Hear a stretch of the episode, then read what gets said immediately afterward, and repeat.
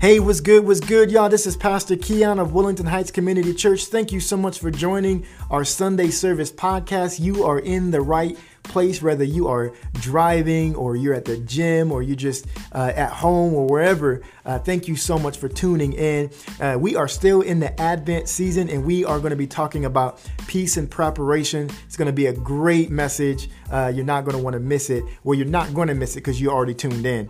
But before we get started, I got a couple of announcements to let you guys know about. So, we are excited about our second annual Christmas store. Uh, this is happening uh, Saturday, December 10th from 1 to 3. And um, we are all stocked with volunteers, all stocked with gifts. Uh, if you want to give gifts, I think we still are receiving them, but contact us at Wellington Heights Church at gmail.com and, and let us know, um, and we'll let you know if we need more gifts or not. Uh, but yeah, this is a holistic event where all can give and receive. So we're excited about our Christmas store. So we're also excited about the next day, Sunday, December 11th. We are not going to be meeting here at the church because we're pointing people toward our Sunday service podcast, this podcast. And on that podcast, we are going to be discussing the Advent devotional that many of us have been uh, working through this Advent season. It's going to be a panel of people really, really uh, giving insight into what God has shown them as they worked through that, that Advent devotional. If you want an Advent devotional, it's not too late. We can send you a PDF. Just uh, email wellingtonheightschurch at gmail.com and we'll get you one of those Advent guides. Um, again, uh, uh, we're going to be pointing people to our podcast uh, on Sunday, December 11th. Go ahead, grab a friend, maybe grab somebody who you've uh, who you've uh, met at the church, or just grab a family member and listen to the podcast that day. So we are having a Christmas movie night December 17th, Saturday, December 17th at 7 p.m. right here at the Wellington Heights Community Church building. Uh, we're going to be watching um, the Nativity story. And so uh, we'll provide popcorn and hot cocoa. Uh, bring your own blanket uh, if you want to snuggle up with your family. Uh, it's going to be a great time. And finally, on December 18th, Sunday, December 18th, instead of meeting at 10 a.m., we are going to be meeting at 3 p.m. because we are going to have our Christmas caroling service. Yes, we're going to be sharing the joy of Christ. Uh, to our community. And so, if you are uh, wanting to join in and in, in, in the caroling, all are welcome. Just come here at 3 p.m. Doesn't matter if you can sing or not. We got jingle bells for those who are a little shy. If you want us to visit uh, your house and you live in the Wellington Heights neighborhood, just email us at wellingtonheightschurch at gmail.com and we'll be sure to try to make it to your house to spread that joy. Hey, thank you so much for tuning in to our uh, Sunday service podcast. Let's lean in, let's listen. Good morning. So I'm going to be reading two scripture readings today. The first one is from Isaiah chapter 11, verse 1 through 5. A green shoot will sprout from Jesse's stump, from his roots, a budding branch. The life giving Spirit of God will hover over him. The Spirit that brings wisdom and understanding, the Spirit that gives direction and builds strength, the Spirit that instills knowledge and fear of God. Fear of God will be all his joy and delight. He won't judge on a, by appearances, won't decide on the basis of hearsay. He'll judge the needy by what is right, render the decisions on earth's poor with justice. His words will bring everyone to a wed attention. A mere breath from his lips will topple the wicked. Each morning he'll, he'll pull on sturdy work clothes and boots and build righteousness and faithfulness in the land. This gospel reading is from Matthew chapter 3 verse 1 through 12. While Jesus was living in the Galilean hills, John, called the baptizer, was preaching in the desert country of Judea.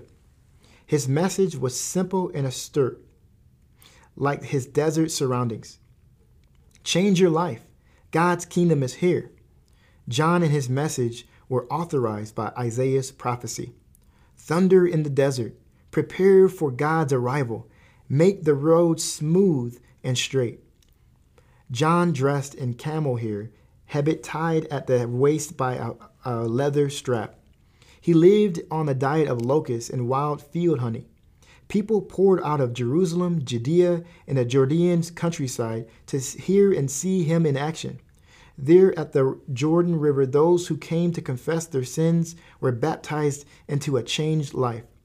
When John realized that a lot of Pharisees and Sadducees were showing up for the baptismal experience because it was becoming the popular thing to do, he exploded. Brood of snakes, what do you, what do you think you're doing slithering down here to the river? Do you think that a little water on your snake skin is going to make any difference? It's your life that must change, not your skin. And don't you think you can pull rank by claiming Abraham as father? Being a descendant of Abraham is either here nor there. Descendants of Abraham are a dime a dozen. What counts is your life. Is it green and flourishing? Because if it's dead wood, it goes on the fire. I'm baptizing you here in the river, turning your old life in for a kingdom life. The real action comes next. The main character in this drama, compared to him, I'm a mere stagehand. He will ignite the kingdom life within you, a fire within you, the Holy Spirit in you, changing you from the inside out. He's going to clean house, make a clean sweep of your lives. He'll place everything uh, true in its proper place before God. Everything false he will put with the trash to be burned. This is the word of God for the people of God. In every age, when God's people turn from the shalom that God offers us, human prophets appear time and time again to sound warnings of what is to come unless humanity changes its course.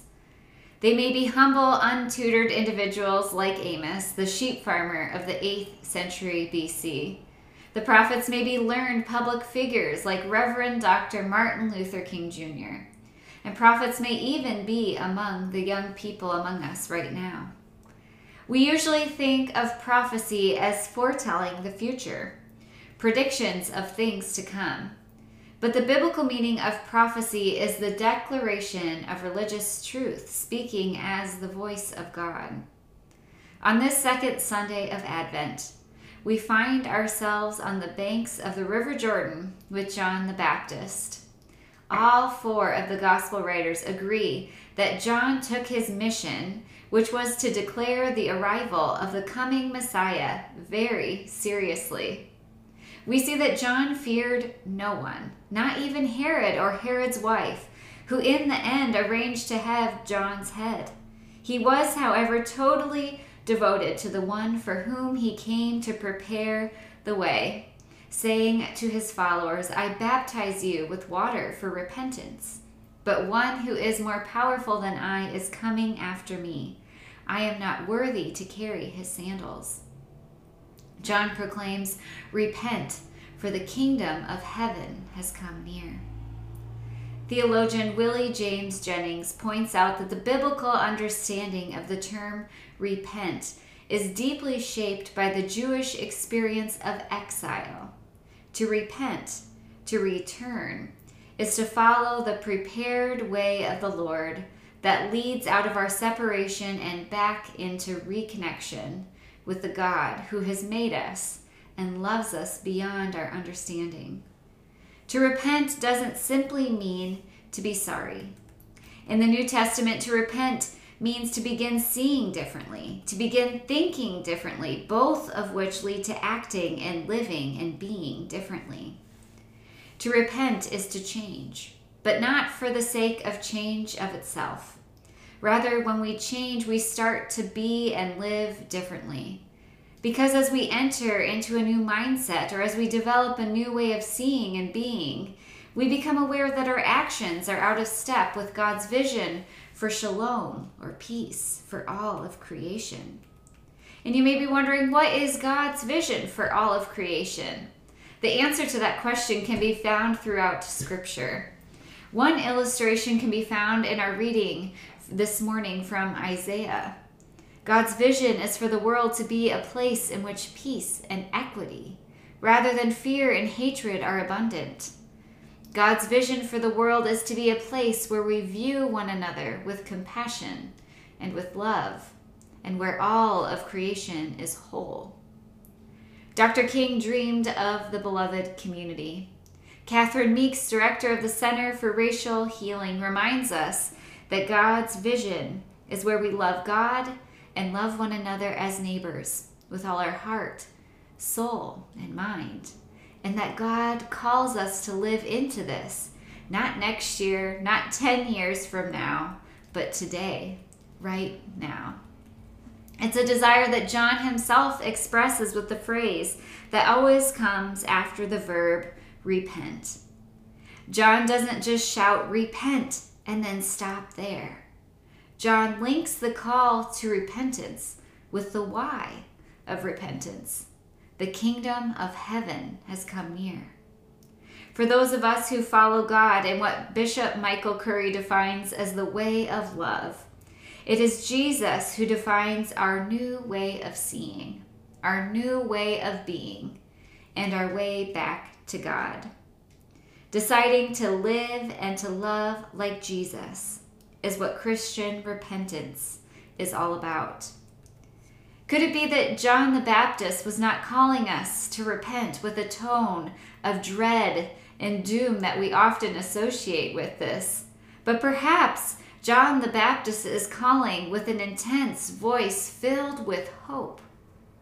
What if we choose to hear John's call, repent, for the kingdom of heaven has come near, not as a looming threat of an impending condemnation, but rather as an invitation to live into God's vision for all of creation?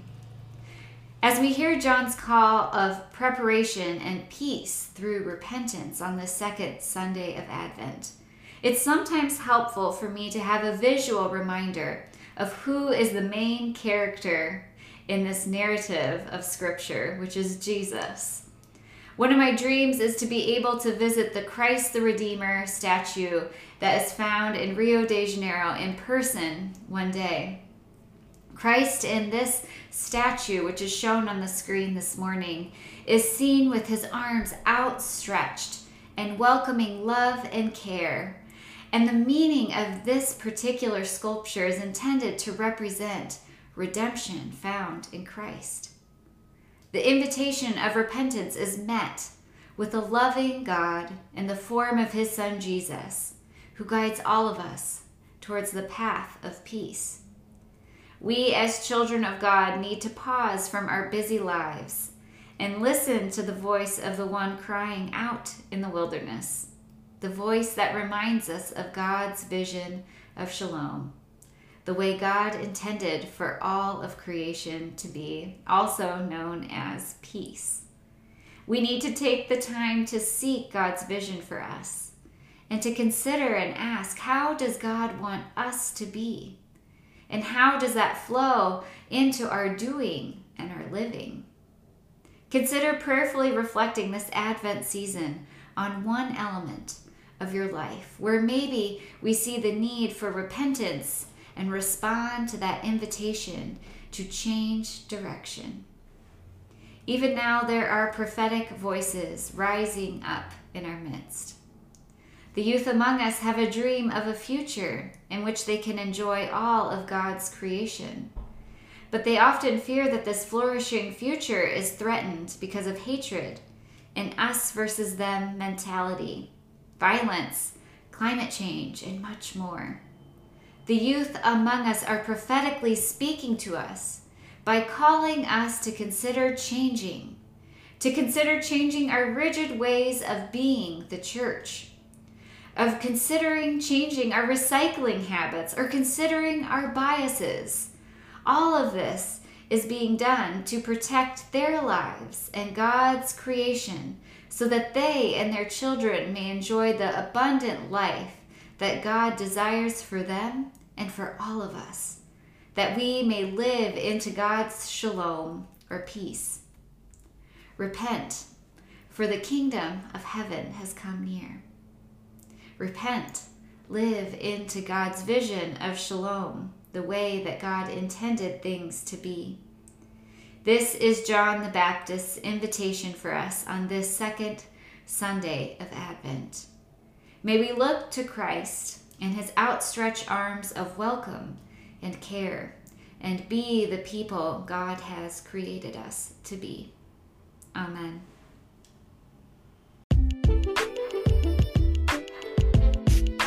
Hey, this is LD, Wellington Heights Community Church Worship Arts and Tech Coordinator, and I just wanted to say thank you so much for tuning in. Remember to turn on your notifications so you can be one of the first to listen to future episodes. Also, be sure to hit that like button and share this podcast, and feel free to leave a comment or two as we would love to hear from you. You can follow us on Facebook and Instagram or visit our website to stay updated with what is going on in the community. As you know, we are reliant upon the benevolent gifts of donors just like you to continue ministry in an urban setting. So if you are compelled to give, please give at donorbox.org backslash WHCC. Or you can visit our website, wellingtonheightscommunitychurch.org, and hit that donate button. Hey, thanks again for tuning in. Have a blessed day.